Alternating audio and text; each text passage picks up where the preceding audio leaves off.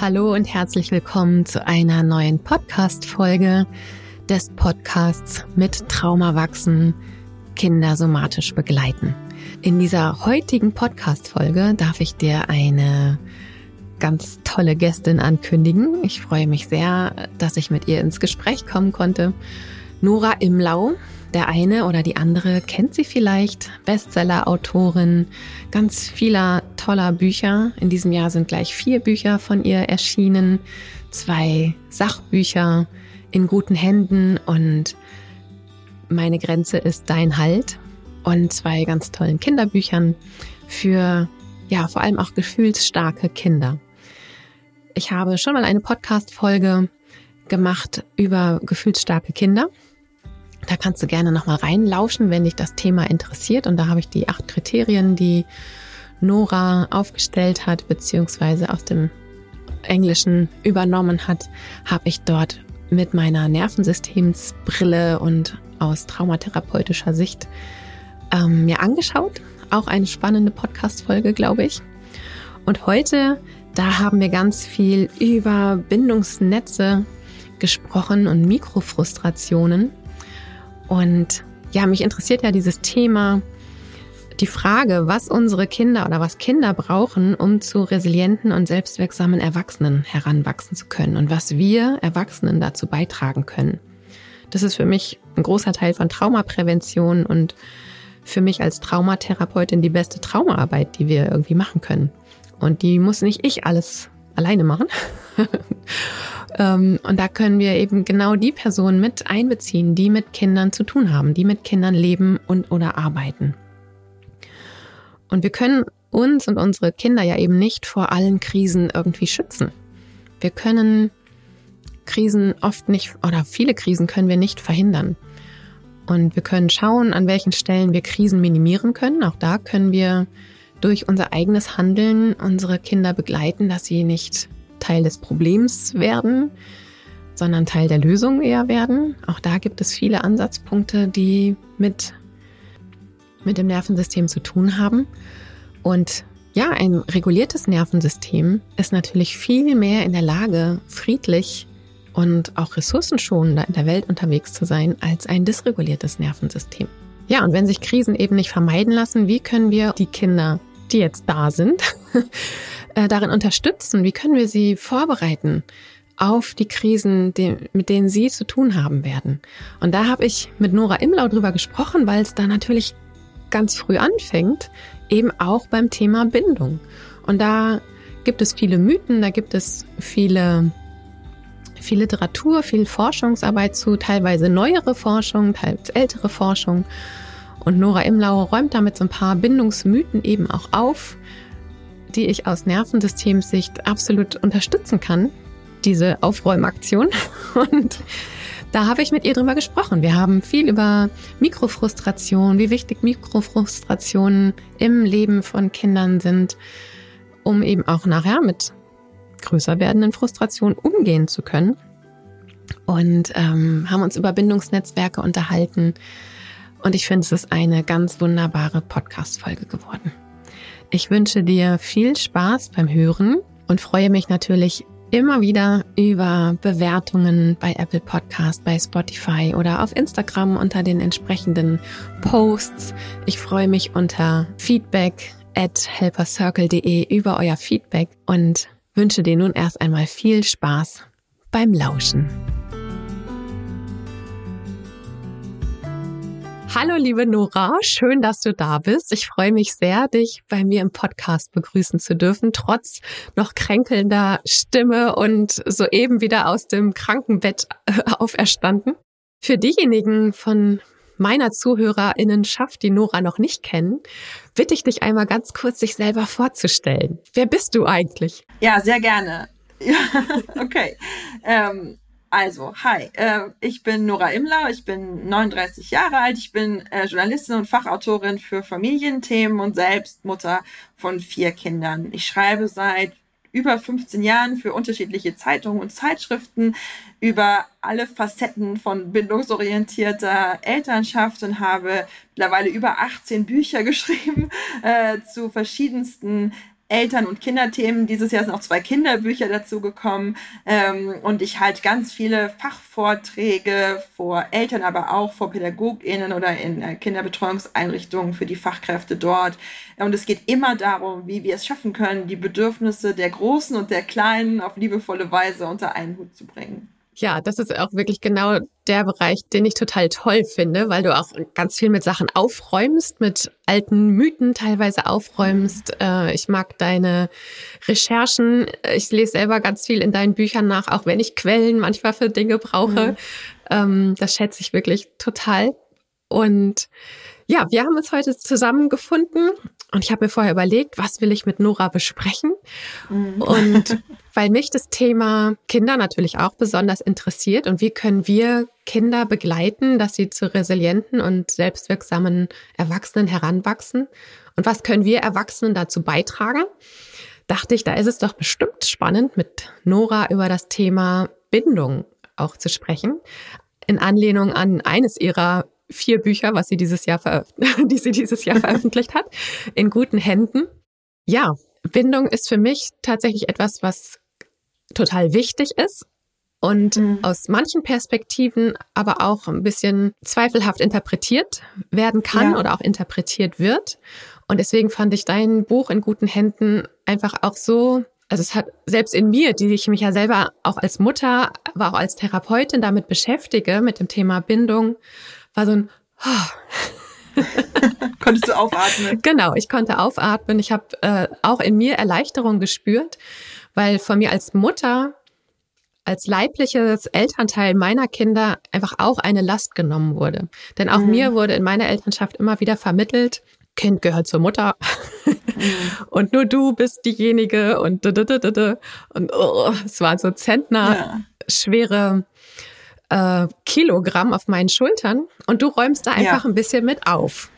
Ja, ja, also natürlich auch, wie viele meiner Bücher, getrieben davon, dass ich mich selbst auch mit diesen Fragen als Mutter beschäftigt habe. Und ich habe auch diese Botschaften bekommen, dass ich doch ähm, als Mutter quasi immer da sein muss. Und ich habe gemerkt, dass wenn ähm, mein Mann mal auf eine dienstliche Reise gefahren ist und paar Tage nicht zu Hause war, darin irgendwie niemand ein Problem zu sehen schien. Aber wenn ich mal eine Nacht weg war und mein Kleinkind äh, zurückgelassen habe, wurde ich permanent gefragt, wo denn jetzt das Kind ist und wie das dem jetzt wohl geht und ob der Papa das kann und ob ich auch vorgekocht habe und so. Und da habe ich schon gemerkt, was da für unterschiedliche Standards einfach angelegt werden. Und ich werde permanent in praktisch jedem Interview gefragt, wie schaffen Sie das denn, diese Arbeit zu machen, die Sie tun mit vier Kindern? Und mein Mann hat einen sehr, sehr anspruchsvollen Job und alle wissen, dass er vier Kinder hat. Und er ist noch nie gefragt worden, wie er das schafft. Ne? Ähm, und da sind wir mittendrin in dem Thema Bindung und Patriarchat. Ne? Also es ist tatsächlich auch so, dass in unserer Gesellschaftsordnung, die sehr patriarchal geprägt ist, ähm, Bindungsthemen eben auch oft genutzt werden, um Frauen klein zu halten, um ihnen ein schlechtes Gewissen zu machen, um sie auch so ein bisschen ne, bei Haus und Herd zu halten. Und mein Anliegen ist es ganz stark zu sagen, gucken wir doch mal hin, was die Bindungsforschung wirklich sagt über Bindungsbedürfnisse über Bindungsbedürfnisse von Kindern, über Bindungsmöglichkeiten, die es so gibt in unserer Welt. Und dann werden wir sehen, dass Bindung überhaupt nicht das Patriarchat stützt, weil wir sozusagen wissen, Kinder brauchen für ihr Aufwachsen sichere Bindungsbeziehungen, am besten nicht nur eine. Und sie sind getragen von einem Bindungsnetz. Und in diesem Netz nehmen wir Mütter oft eine ganz zentrale und wichtige Rolle ein. Das will ich überhaupt nicht in Abrede stellen. Aber wir sind nicht die Einzigen, die wichtig für unsere Kinder sind. Wir sind nicht die Einzigen, die gut für sie sorgen können. Und wir können ihnen bessere Bindungserfahrungen schenken, wenn wir auch gut auf uns selbst achten, uns immer mal wieder auch Pausen gönnen, auch mal wieder eine Auszeit nehmen, als wenn wir uns permanent verausgaben aus so einem Pflichtgefühl heraus, dass wir nie fehlen fehlen dürfen. Ja, absolut. Also bei Helper Circle, da haben wir ja diesen Leitspruch, nur wenn wir gut stehen, können wir andere gut halten. Absolut. Und der ist wirklich geprägt auch aus einer eigenen Erfahrung. Also ich war mhm. ja sehr früh alleinerziehend, getrennt erziehend und auch viel mhm. alleinerziehend ja, mit meinen Kindern. Da waren die ein Jahr und zwei Monate und der größere mhm. gerade drei. Und ich habe in der Zeit meine Gestaltausbildung gemacht und da gab es eben auch manchmal abends Treffen. Und ähm, wir hatten einen buddhistischen Mönch, den wir ab und an mal treffen konnten. Und das war natürlich immer auch total äh, bereichernd. Und das war ein mhm. Abend und ich hatte eine Babysitterin, unsere Standard-Babysitterin, ähm, also auch eine feste Bezugsperson für meine Kinder, mhm. die dann ja. abends auf meine Kinder aufgepasst hat, damit ich da hinfahren konnte. Und ein Kind, oh, es hat Rotz und Wasser geheult und geschrien mhm. und wollte mich nicht gehen lassen. Und ich meine, jeder kennt das, was das in einem mhm. Elternteil einfach macht, Klar. ja, wenn das Kind, oh, es war so schwer zu gehen und ich war aber selber so am Limit. Mhm. Und ich brauchte diesen Abend einfach auch so für mein Gefühl mhm. von, oh, ich habe auch noch ein eigenes Leben. Ich kann irgendwas selbstbestimmt ja. machen. Und ja. dann bin ich zu diesem äh, Mönch gefahren und es ging an dem Abend um Karma. Und dann habe ich gesagt, na ja, aber was macht man denn in Situationen, wenn man im Grunde eine Entscheidung treffen kann zwischen Scheiße und ungut? so. Mhm. Also beides fühlt sich blöd an und ja. egal wie man sich entscheidet. Und dann meinte er, also ich habe ihm die Situation geschildert und er meinte dann, ähm, ja, schau doch mal, was dein Kind heute Abend gelernt hat. Hm. Erstens, seine Mutter hat auch Bedürfnisse, die genauso hm. wichtig sind wie seine. Und du hast dein Kind ja nicht hm. alleine zurückgelassen, sondern bei einer ihm vertrauten Person, die in der Lage ist, seine Gefühle in dem Moment zu begleiten und hm. ihm ein sicheres Gefühl zu geben. Und es hat ja. gelernt, dass du wiederkommst. Hm. Ja, ja, also auch ein Vertrauen in Abschied und Wiederkommen zu lernen. Und das war für mich ja. dieses Beispiel. Ich erzähle das so oft auch in meinen Seminaren, weil das für mich wirklich so verändernd war, hat mir wirklich dieses schlechte Gewissen genommen. Ich bin eine schlechte ja. Mutter. Und ja. es hat so viel anders gemacht in meiner Form von Elternschaft. Ja, ich kann das sehr, sehr gut nachvollziehen. Ähm, ich glaube, es gibt für fast alle Mütter irgendwann solche Momente, wo sie so merken, jetzt geht's nicht mehr. Und ich finde es immer so wichtig, dass wir nicht in so ein Schwarz-Weiß-Denken verfallen. Ne? Wenn ich dann so sage, auch manchmal in Vorträgen oder Workshops, ihr dürft auch gehen, ihr dürft auch einen Babysitter haben oder so weiter, dann gibt es ganz oft Menschen, die dann versuchen, daraus sozusagen eine neue absolute Wahrheit abzuleiten. Im Sinne von, wann immer ein Kind weint oder schreit, ist egal, du hast auch ein Recht auf deine Freizeit oder so, ne? Und das würde ich nie in dieser Pauschalität sagen. Selbstverständlich habe ich schon Verabredungen abgesagt, wenn ich gemerkt habe, heute wiegt das Leid meines Kindes schwerer als mein Bedürfnis nach Freizeit. Ne? Ich habe auch schon einen Vortrag abgesagt, obwohl ich meine Eltern da hatte, die auf mein Kind aufpassen sollten, weil mein Kind krank geworden ist an dem Abend und ich einfach gemerkt habe, das braucht jetzt mich, ja, und selbst die ganz vertraute Oma reicht jetzt nicht. Ja, und dann habe ich da 200 Leuten abgesagt, um bei meinem Kind zu liegen. Also das ist völlig klar, dass es immer wieder Situationen gibt, wo wir drauf gucken und sagen, dieses Kind ist noch sehr klein, es hat noch keine starke, ausgeprägte Selbstregulationsfähigkeit. Und je, je schlechter es uns, es uns geht, desto stärker brauchen wir unsere primären Bindungspersonen, die, zu denen wir die aller, aller engste Bindung haben. Und das sind in den meisten Fällen nun mal wir Eltern. Und dann haben wir auch eine besondere Verantwortung. Und es ist auch normal und nicht irgendwie ähm, komisch von uns, dass wir dann im Zweifelsfall auch geneigt sind, unsere Bedürfnisse zurückzustellen. Aber es darf kein Automatismus werden. Es ist ein Unterschied, ob ein Kind krank ist oder gesund, ob es um äh, einen, einen Termin geht von wenigen Stunden, wo mein Kind in guten Händen ist, oder ob mein Kind irgendwo allein zurückgelassen wird, wo es sich nicht wohlfühlt. Ne? Also es gibt so viele Nuancen und es gibt so viele Grauschattierungen. Und manchmal ist es wirklich auch einfach diese Frage, wer leidet jetzt gerade mehr? Und ich habe 2008 ähm, als mein erstes Kind ein Jahr alt war, Kinder verstehen gelesen von Herbert Renz-Polster, dieses große, dicke Buch, wie die Evolution unsere Kinder prägt. Und da schreibt er einmal diesen Satz, es ist, da sagt er, es ist seit jeher auch der Job von Eltern gewesen, Zumutungen zu verteilen. Es ging nie ohne. Es ist nur wichtig, dass wir sie fair verteilen. Und das ist für mich so ein ganz wichtiges Motto geworden als junge Mutter, dass es wirklich manchmal auch dazu gehört zu sagen, ich mute dir jetzt was zu, aber wenn ich das nicht tun würde, würde ich mir noch so viel mehr zumuten, ja, dass ich irgendwann nicht mehr die Mutter sein könnte, die ich dir sein will. Und deswegen, mittlerweile habe ich ja vier Kinder, bin ich die ganze Zeit am Ausbalancieren von Bedürfnissen. Und mal kommt der ein bisschen zu kurz, und mal muss der was einstecken, und mal muss ich dem was zumuten, und mal muss ich mir was zumuten. Aber in der Summe ist also eine Balance da, und ich glaube, darum geht's. Ja, absolut. Also gerade dieses jemandem etwas zumuten und ich meine, du, ich nehme an, dass du deine Kinder gut im Blick hast. Ja, mhm. und du weißt auch, dass sie diesen Schritt machen können. Oder du mhm. hoffst es zumindest. Ne? Also, oder die ja. Wahrscheinlichkeit ist relativ groß, dass sie an diesem Schritt mhm. nicht scheitern. Ja, wir ja. können Kindern auch Dinge zumuten, die viel zu groß sind. Und auch ja. wenn wir Kindern nicht die entsprechenden Tools und Fertigkeiten mit auf den Weg geben, dann kann die Überforderung dann kann es zur Überforderung einfach kommen. Aber dieses Zumuten ist total wichtig. Das hat ja, ist ja die Voraussetzung oder ist mit einer der Faktoren für Resilienz, mhm. dass wir Kindern und auch Erwachsenen Dinge zumuten. Und gleichzeitig, ja. gleichzeitig ist es total komplex. Ja, und das ist ja, glaube ich, das ist ja, glaube ich, teilweise etwas, was in diesem schnellen Leben an Komplexität manchmal das so fordernd macht. Ja. Weil es Eltern ja. wirklich was abverlangt.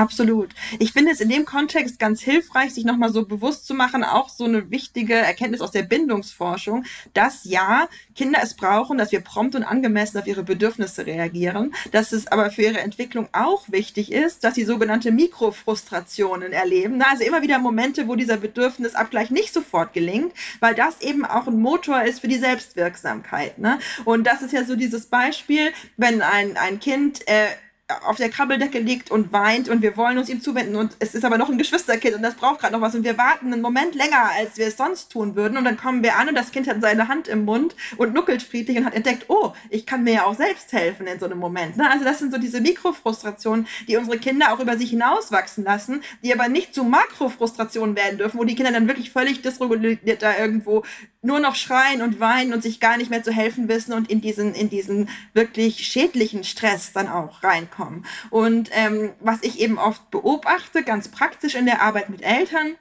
ist, dass diese Botschaft, man darf Kinder nicht schreien lassen, Kinder brauchen uns, Kinder brauchen Verlässlichkeit, mittlerweile sehr, sehr stark angekommen ist bei den jungen Eltern. Und das ist großartig. Das ist ein wichtiger Erfolg auch von bindungsorientierter Arbeit der letzten 20 Jahre. Ähm, aber dieses Element, dass wir Frustration nicht nur manchmal nicht vermeiden können, weil wir halt keine Übermenschen sind, sondern dass Frustrationen auch ein richtiger und wichtiger Bestandteil von kindlicher Entwicklung sind, das ist viel weniger bekannt. Es gibt so viele Eltern, die mir wie Beichten ablegen, äh, wo sie es mal nicht geschafft haben, sofort da zu sein, wo ihr Kind mal einen Moment weinen musste, wo ihr Kind mal frustriert oder wütend war, wo sie ein Bedürfnis nicht erfüllen konnten und dann so ganz schuldig sich fühlen und sagen, ich hoffe, mein Kind ist nicht kaputt gegangen deshalb.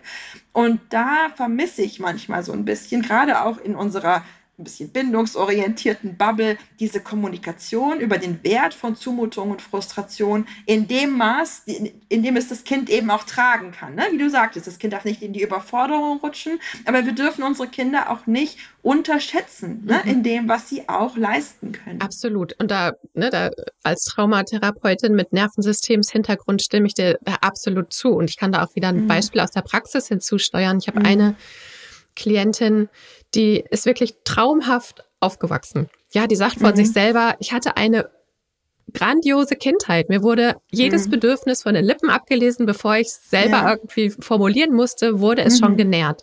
Also so hat sie es mir mhm. quasi formuliert und die kam zu mir, weil sie relativ, also sie hat in einer großen Stadt in Berlin auch gelebt. Mhm. Diese ganzen Eindrücke waren ja alle viel zu viel. Mit der Zeit mhm. hat sie viel mehr immer mehr Lebensmittelunverträglichkeiten bekommen. Das heißt, ihr Spektrum, ihre Schwingungsfähigkeit mhm. oder auch ihre ähm, Frustrationstoleranz ist immer geringer mhm. geworden.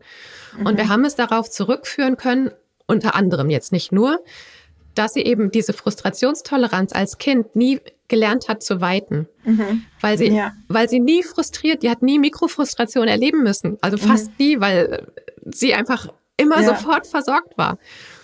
Mhm. Und das war so ein Extrembeispiel. Also es hat wirklich lange gedauert, damit sie diese ja. Erfahrung, die sie als Kind nicht machen konnte, dann im Erwachsenenalter ja. nachnähren konnte. Und jetzt, ne, sie ist dann ja. aus der Stadt weggezogen, sie lebt jetzt woanders.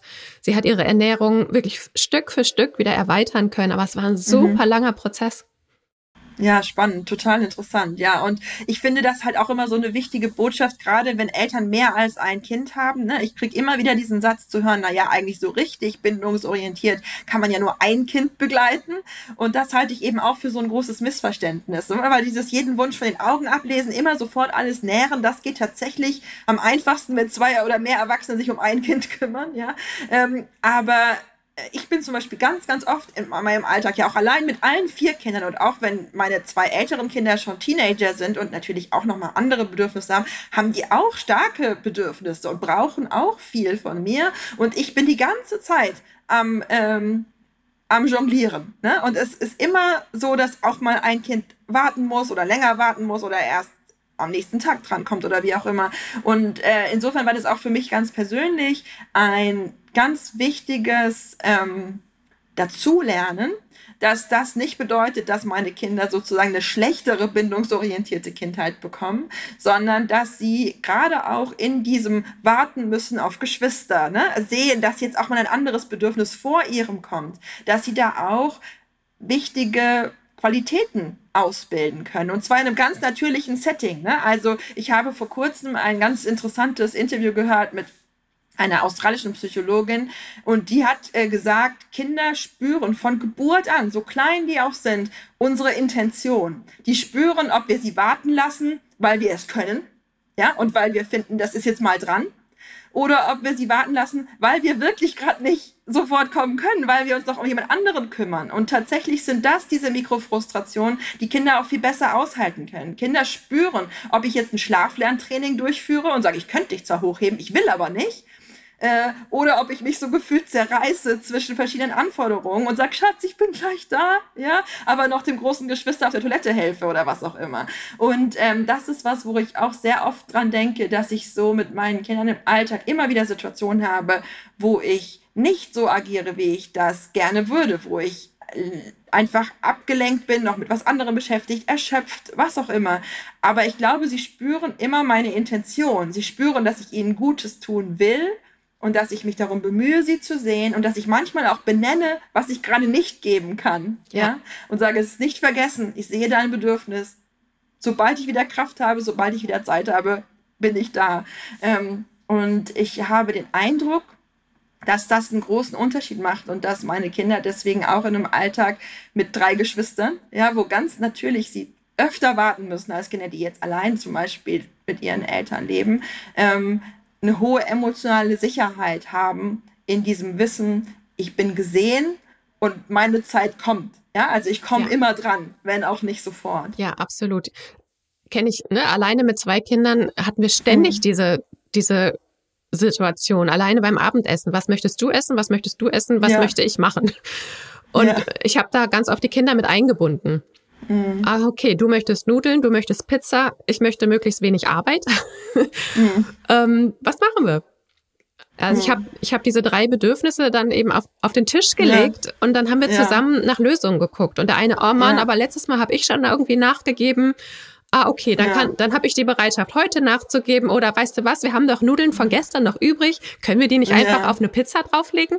Ne? Ja, ja. Also da kommen ganz oft ja eben auch Lösungen und da ist ja auch wieder Selbstwirksamkeit, Mitgestaltung, Partizipation ja. und wirklich dieses Sehen, ja. es geht um uns alle. Und ich habe ja. wirklich die Erfahrung gemacht, dass es auch von meinen Kindern mir gegenüber ein ganz großes Wohlwollen gibt. Mhm. Also die sind ja jetzt auch schon älter, mhm. die sind ja auch schon 15 und 17.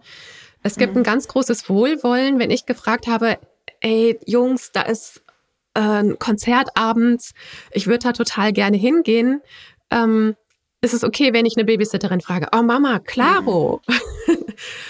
Und das kann dann auch daraus entstehen, ja, dass es wirklich mhm. äh, Begegnung auf Augenhöhe tatsächlich ist. Ja, also ich kann das auch bestätigen und gleichzeitig ist es immer so, ich merke das ganz oft, wenn ich solche Beispiele erzähle von gemeinschaftlichem Lösungen finden, alle Bedürfnisse auf den Tisch legen, dass dann auch viele Eltern wieder so einen Stress spüren und sagen, bei uns funktioniert es einfach nicht. Ne? Und dann sage ich auch, es gibt Momente, da sind die Ressourcen dafür da und es gibt Momente, da mache ich eine Ansage. Und da sage ich, wisst ihr was, Kinder, heute gibt es Pizza. Und wer keine Pizza will, der kann sich ein Brot machen oder ein Joghurt aus dem Kühlschrank nehmen, aber heute gibt es kein Wunschkonzert. Ich habe keine Kraft dafür. Ne? Und das ist genauso bedürfnisorientiert, weil ich ich in dem Moment einfach priorisiere, was ich jetzt gerade leisten kann. Und ich merke auch bei meinen Kindern, sind die jetzt noch an einem Ort, wo sie diskutieren können, wo sie nachgeben können, oder ist das jetzt was, wo sie auch eine engere Führung brauchen, wo ich ihnen einfach sage, das ist jetzt der Weg. Ne? Aber was ich auch absolut bestätigen kann, und das finde ich sehr schön, ist, dass wir so auch in unserer Familie merken, wir versuchen so eine gewisse Großzügigkeit miteinander als so einen Grundwert hochzuhalten. Wir versuchen Fehler als absolut normalen Teil des Alltags zu begreifen und immer wieder zu sagen, das passiert allen, keiner ist perfekt, niemand ist schuld. Ja, wenn irgendwas umfällt, dann ist ja immer so dieser, wer war das, ne? dieser Impuls da. Und dann immer zu sagen, es ist total egal, wer es war. Wichtig ist es, was aufwischen, so, ne? Also, das ist sowas, was wir versucht haben, schon sehr lange hochzuhalten. Und tatsächlich merke ich dann auch, dass da eben dann bei unseren Kindern, gerade bei den Älteren, bei den Teenagern, die ganz normale Teenager sind und sehr oft um sich kreisen und ihre eigenen Themen und Sachen haben und manchmal sehr wütend sind und so weiter, ähm, dann aber auch manchmal so eine Großzügigkeit entsteht, so ein Impuls, wirklich zu sagen, wir wollen was für euch möglich machen. Und wir hatten vor kurzem so eine Situation, ähm, da hatten mein Mann und ich Tickets für eine Show, die wir sehr gerne sehen wollten, in Berlin, was für uns 700 Kilometer entfernt ist. Und wir wollten die gerne sehen und wir hatten eigentlich organisiert, dass da Leute dann zu uns nach Hause kommen und alle vier Kinder hier babysitten und wir alleine praktisch für eine Nacht nach Berlin fahren. Und dann hat diese Babysitter-Lösung von einem Moment auf den anderen nicht funktioniert und wir waren echt kurz davor, diese Karten zurückzugeben, weil wir sagten, was sollen wir denn machen? Und dann haben unsere großen Kinder gesagt, wisst ihr was? Wir fahren einfach alle zusammen nach Berlin und wir babysitten die kleinen Geschwister im Hotel, damit ihr in die Show gehen könnt. Cool. Und das war so toll irgendwie. Also das hat sich so gut angefühlt. Das war wirklich was Besonderes. Das war was, was wir so in der Form noch nie gemacht haben.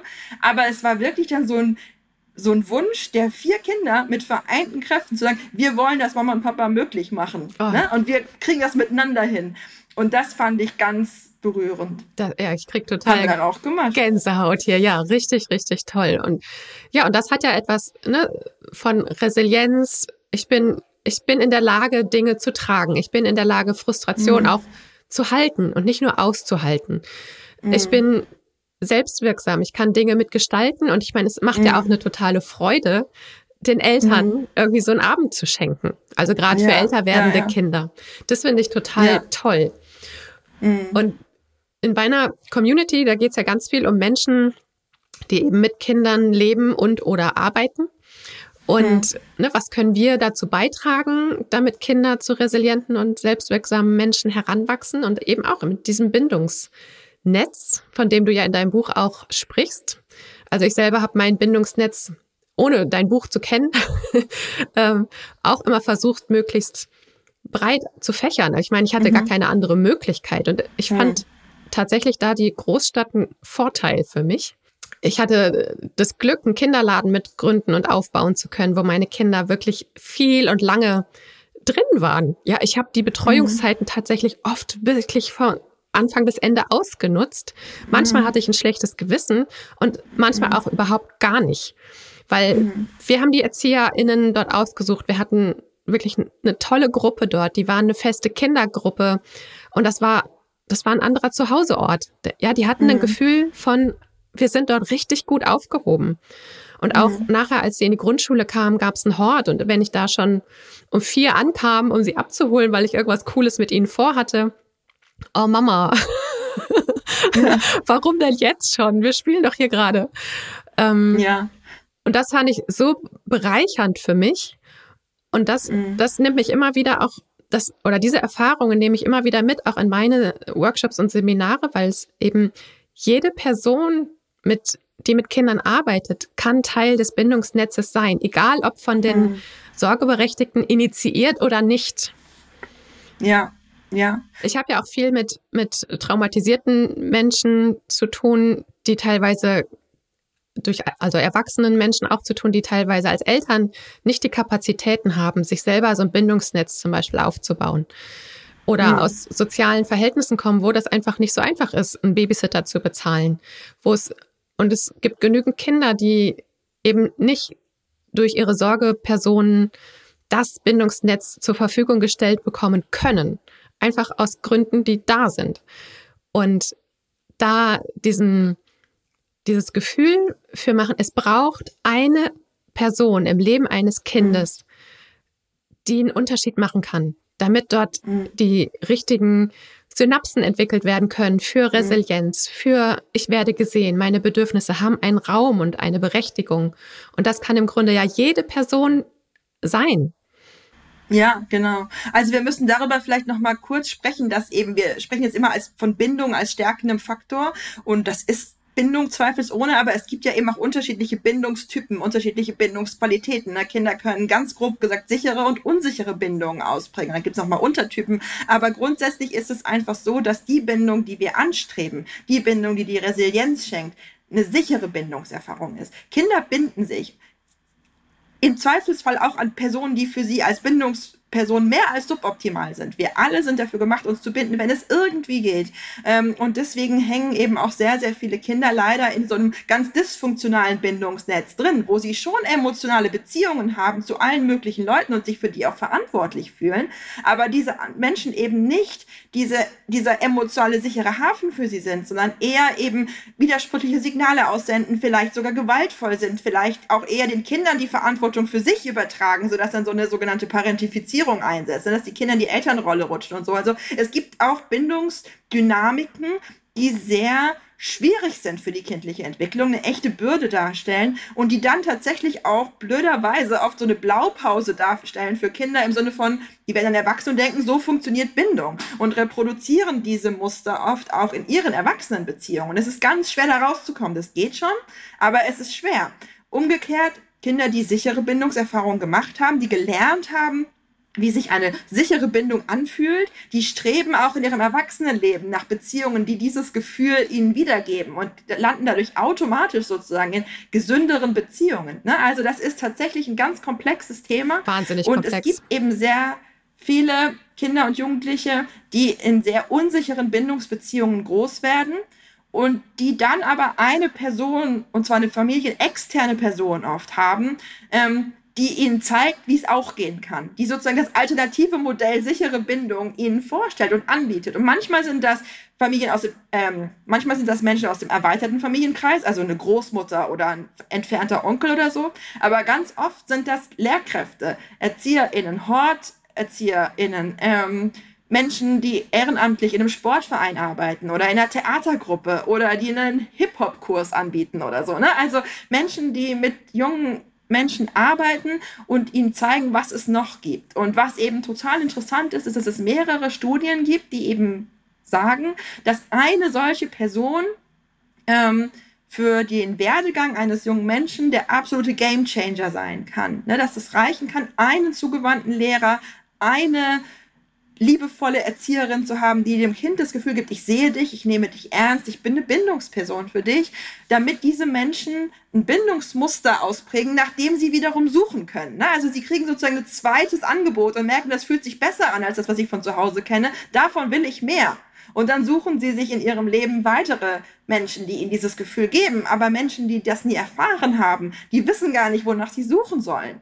Und das ist einfach eine Verantwortung, der wir uns bewusst sein müssen, wenn wir mit anderen Kindern Umgang haben, beispielsweise auch schlicht als Eltern wo mal Kinder zu Besuch kommen. Ne? Einfach Klassenkameradinnen oder Klassenkameraden unserer Kinder, die vielleicht aus nicht so ganz einfachen Verhältnissen kommen. Wenn wir mit denen eine freundliche Beziehung eingehen, und das heißt nicht, dass wir die adoptieren müssen, sondern einfach mal fragen, wie es ihnen geht, mal Hilfe bei den Hausaufgaben anbieten, die können mal mitessen. Wir gratulieren denen zum Geburtstag. Wir denken vielleicht dran, die mal nachzufragen, ob sie eine Wintermütze haben. Ja, also solche Sachen ähm, kann für das Leben eines Kindes wirklich einen Wendepunkt bedeuten.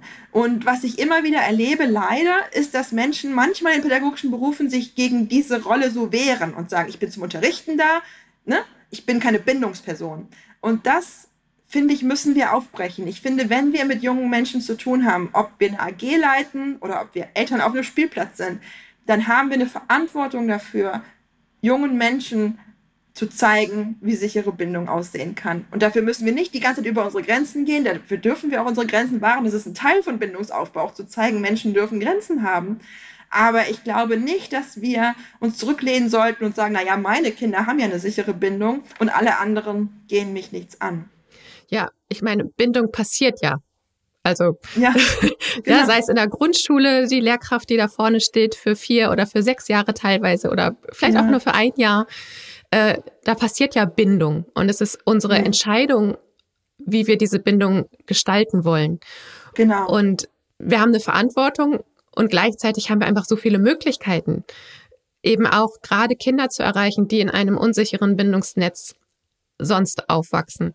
Wir haben so viele Chancen an dieser, an diesen Positionen, wo wir zu, zu so vielen Menschen gleichzeitig ja eine Bindung aufbauen, so viele mhm. Bindungsnetze zu beeinflussen. Und neurobiologisch, was da wirklich passiert, es werden neue Synapsen gebildet. Ja. Und die ja. sind so wichtig eben für genau das, was du gesagt hast. Ja, und, und als Lehrkraft oder als Erzieherin oder als Sportübungsleiterin haben wir eben die Möglichkeit, so viele Synapsen gleichzeitig irgendwo feuern zu lassen, wenn wir uns dieser Rolle bewusst sind. Und da finde ich es auch immer wieder spannend oder auch wichtig, dieses Wissenschaft Orientierung, Orientierung schafft Sicherheit.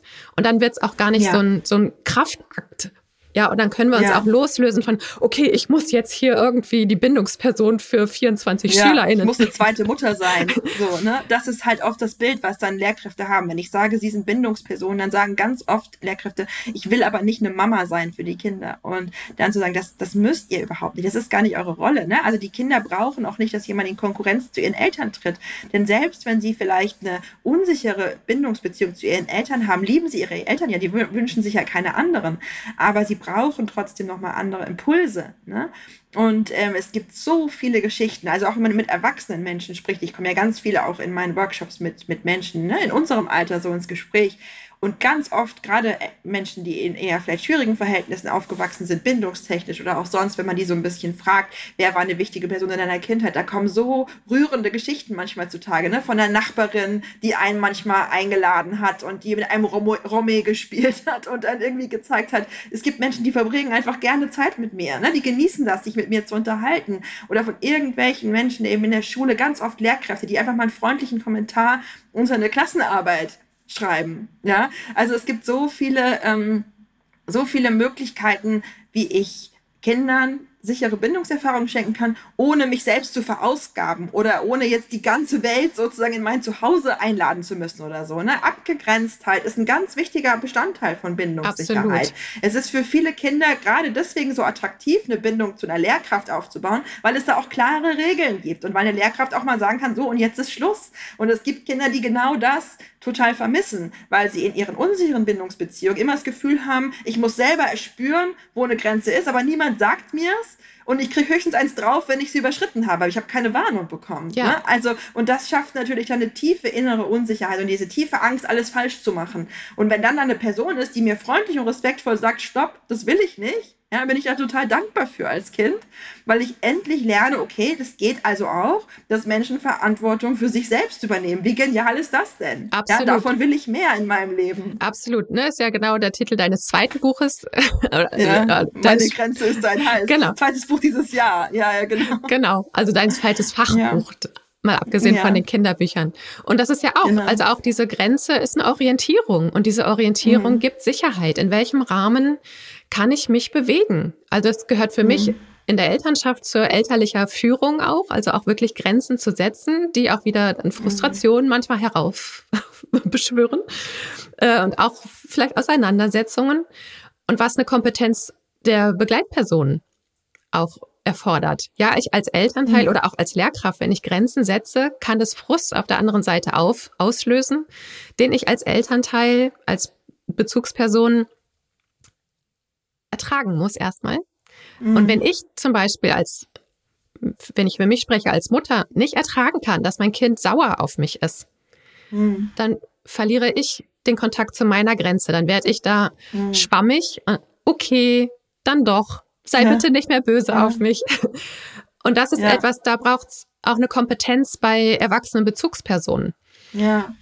Und da versuchen wir mit Helper Circle eben genau da, ne, was brauchen wir als Erwachsene, um Grenzen setzen zu können, um für unsere Kinder da sein zu können, in dem Maße, so dass sie sich gehalten und frei mhm. gleichzeitig entwickeln können. Genau. Und der Knackpunkt ist aber eben, dass diese Eltern, die sagen, ich kann das nicht aushalten, wenn mein Kind auf mich sauer ist oder ich kann das nicht aushalten, wenn mein Kind weint oder so, die beschließen ja auch nicht so zu sein, sondern die haben eben diese Ängste und diese Unsicherheiten oft aufgrund eigener unsicherer Bindungserfahrungen in ihrer Kindheit. Ne? Wenn es natürlich immer für mich als Kind gefährlich war, wenn jemand auf mich sauer war, mhm. wenn mein Wert als Mensch in Frage gestellt wurde, wenn ich Nein gesagt habe, ja, ähm, wenn es für mich als Kind nicht sicher war zu weinen, ja, dann werde ich auf all diese Dinge bei meinem Kind hochallergisch reagieren. Und, ähm, und insofern ist es oft so, dass ich eben auch die Erfahrung mache, dass es nicht reicht, Eltern zu sagen, ihr müsst das aushalten, äh, dass eure Kinder mal sauer auf euch sind, sondern sie brauchen, und genau da kommt ihr ja auch ins Spiel, sie brauchen Tools, sie brauchen Werkzeuge, um sich in solchen Momenten selbst zu regulieren, um sich das zu geben, was sie brauchen, um dieses Trauma nicht einfach an ihre Kinder weiterzugeben. Weil das ist ja das, was mit ungelösten Traumata passiert, dass wir die, ob wir wollen oder nicht, einfach weiterreichen an die nächste Generation. Und wir alle tragen bestimmte Verletzungen, bestimmte Prägungen in uns. Das ist auch menschlich, das ist normal. Das macht uns nicht zu schlechten Eltern. Aber ich merke eben auch, die Erkenntnis, sowas in sich zu tragen, ist der erste Schritt, reicht aber nicht. Ich kann nicht einfach sagen, dann stelle ich das jetzt ab, genau. sondern ich brauche konkrete Schritte, ähm, wie ich mir selbst geben kann, was ich brauche, um dann in der Folge meinem Kind die Mutter, der Vater, das Elternteil zu sein, das dieses Kind eben braucht. Und ich finde, da braucht es in der Gesellschaft wirklich noch viel mehr Bücher wie deine Bücher, um da, um da eben auch diese Hemmschwelle ähm, kleiner zu machen, diese Stigmatisierung mhm. auch einfach. Ich meine, wie viel Scham und Schuldgefühle sind damit bei, wenn ich als Elternteil merke, oh, ah, das sind meine Themen. und mhm. ich gebe sie an meine Kinder weiter oder ich kriege das jetzt nicht ordentlich gebacken hier. Ich ja. hab's wieder verkackt. Ja, das sind ja alles so, ja. so Gedanken, die ne, die ich genauso habe wie auch meine die Eltern meiner KlientInnen. Und wenn ich mit Kindern und ja. Jugendlichen arbeite, arbeite ich immer mit den erwachsenen Bezugspersonen auch dazu, mhm. weil es eben ein Familiensystem ist. Und es bringt überhaupt Absolut. nichts, am Kind rumzuschrauben mhm. in einem System, wo es, wo dieses Verhalten des Kindes aber absolut notwendig ist, um in diesem System genau. äh, sicher genug zu, zu sein. Und da, absolut. Und da auch diese Schuld und Scham von den Eltern zu nehmen, da braucht es einfach, also für alles Mögliche macht man Führerschein. Äh, mhm. Ich finde jetzt nicht, dass man Führerschein für Elternschaft irgendwie braucht, aber irgendwie gehört es für mich mit so einer Allgemeinbildung oder es muss für mich mehr mit zur Allgemeinbildung werden, dass ja, dass Elternschaft komplex ist und dass die Ressourcen mhm. geschaffen mhm. werden, um sich mit dieser Komplexität auch auseinanderzusetzen. Ja, ja, absolut. Und es ist natürlich auch wirklich wieder ein Thema, du hast vorhin es angesprochen, von Ressourcen. Ne? Wer hat die Kraft und wer hat die Möglichkeiten, sich so mit sich auseinanderzusetzen? Dafür brauche ich einen gewissen gedanklichen Raum. Dafür brauche ich manchmal auch Geld, um mir sozusagen Unterstützung einzukaufen auf diesem Weg. Oder ich brauche die zeitlichen Ressourcen, sozusagen mich darum zu kümmern, irgendwo an kostenlose Angebote zu bekommen. Und es gibt einfach so viele Familien, da stehen die Eltern so mit dem Rücken zur Wand und sind einfach nur froh, wenn sie den nächsten Tag überlebt haben. Ne? Dass sozusagen diese Arbeit an sich selbst ein, ein, ein Luxus wird, den sie sich nicht leisten können. Und da sehen wir ja auch tatsächlich, dass da eine gewisse Schere aufgegangen ist, auch in unserer Gesellschaft von einer gut gebildeten, gut situierten Gruppe Eltern, für die es auch ein Teil Status geworden ist, zu sagen, also ich bin total reflektiert und setze mich mit, mich mit mir selbst auseinander und mache dazu vielleicht auch noch ein Coaching, ein Coaching oder so.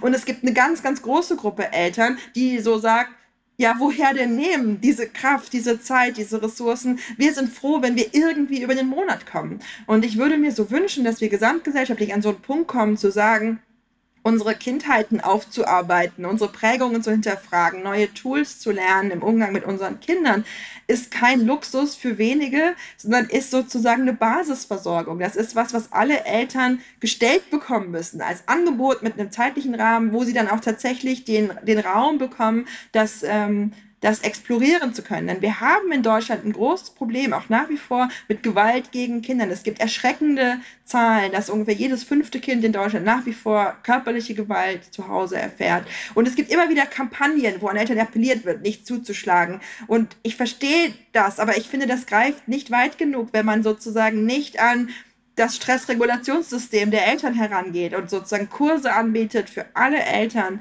ähm, kostenfrei, unkompliziert zugänglich, wie sie ihr Nervensystem regulieren können, wie sie ihre alten Prägungen überwinden können, wie sie verstehen, welche Bindungsmuster da in ihnen wirken. Das wäre so mein Ideal, dass wir das einfach zum Standard erklären. Ja, das fände ich auch richtig, richtig gut. Wir sind gerade dabei, ähm, mit den SOS-Übungen Kurse so zu gestalten und sie bei der Krankenkasse mhm. zu beantragen. Also dass wir ja, dort eine Finanzierungsmöglichkeit super. haben, um sie einfach noch einem größeren Publikum selbstverständlich zur Verfügung stellen zu können. Das ist Wahnsinnsaufwand. Ja. äh, aber der lohnt sich. Und ich finde, da, da braucht es mhm. einfach auch Politik oder auch die Krankenkassen. Also ich meine, mit meinem beschränkten Wissen über Politik und Finanzen im Großen etc.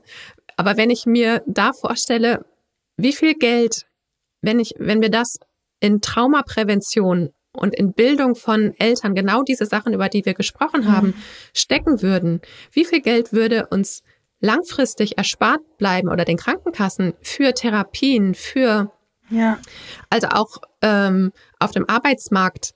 Ja, wenn wir die ACE-Studie aus den USA, wo es bestimmte Faktoren ja gibt, die ziemlich genau sagen, so und so viele ACE-Scores, ich verlinke die in den Show Notes, haben zur Folge von Altersarmut, gesundheitliche Sachen bis zum frühzeitigen Tod. Mhm.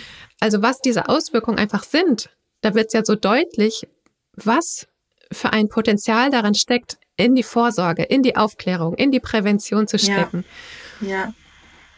Ja, und das gibt es ja an ganz, ganz vielen Bereichen. Also es ist wieder und wieder von Gesundheitsökonomen durchgerechnet worden, dass jeder Euro, den man in Gesundheitsprävention steckt, sich sozusagen in ein viel, also ein Vielfaches an Benefit ausschüttet. Aber wir sind leider ja oft in unserem politischen System sehr von kurzfristigen Lösungen getrieben. Ne? Wir wollen Ergebnisse sehen nach wenigen Jahren. Und wenn man eben in die seelische Gesundheit von Zweijährigen gut investiert, ja. dann zeigen sich die Ergebnisse vielleicht nach 20 Jahren so, ne? Also oder nach 40 oder nach 60. Und ja. das sind Zeiträume, in denen leider oft ähm, Politik nicht gedacht wird, ne? ja. obwohl sie das äh, natürlich, äh, obwohl es natürlich passieren sollte. Aber ich habe auch das Gefühl, auf eine positive Art und Weise, dass wenn man, wenn wir uns anschauen, wo wir herkommen, wie viel über seelische Gesundheit vor 20 Jahren gesprochen wurde und wie viel über kindliche Bindungsbedürfnisse vor 10 Jahren gesprochen wurde und wie viel da heute drüber gesprochen wird, dass da trotzdem das Bewusstsein steigt. Ich glaube, dass das ein bisschen so eine Graswurzelbewegung ist, dass da mehr und mehr Menschen das auch einfordern und es gibt immer wieder kleine Erfolge, im Bereich ähm, des Gesundheitssystems, im Bereich der Politik, aber auch im zwischenmenschlichen Miteinander, wo einfach neue Normen, soziale Normen sich etablieren. Und es ist tatsächlich so, dass die Zustimmungswerte zu zum Beispiel Gewalt gegen Kinder in Deutschland seit Jahren immer wieder kontinuierlich abnehmen. Es gibt immer weniger Menschen, die sagen, hat uns auch nicht geschadet. Ne? Mhm. Und das sind solche Trends, an denen wir uns festhalten sollten. Aber es ist natürlich kein Grund aufzuhören, ähm, da weiter sich zu engagieren und zu versuchen, diese Themen auf ganz unterschiedliche Weisen ne, mit Büchern, mit Kursen, mit hier, mit da, ähm, in der Gesellschaft ganz tief zu verankern. Wir haben da einfach auch ein langes, transgenerationales, kollektives Trauma Absolut. sozusagen, ne? also so eine Traumakette zu überwinden. Absolut. Also von daher ja. an dieser Stelle, äh, Nora, ich feiere deine Bücher. und wenn du jetzt Danke. hier zuhörst und die Bücher von Nora noch nicht kennst, also eine große, große Empfehlung, lass sie dir zu Weihnachten schenken, verschenke sie. Eine große Bereicherung eben auf, auf diesem Feld. Nora, ich danke dir, dass du dir trotz immer noch angeschlagen sein die Zeit genommen hast, hier, hier heute mit mir zu sprechen. Ich freue mich über unseren Dankeschön. Kontakt und unseren Austausch und danke dir von Herzen. Dankeschön.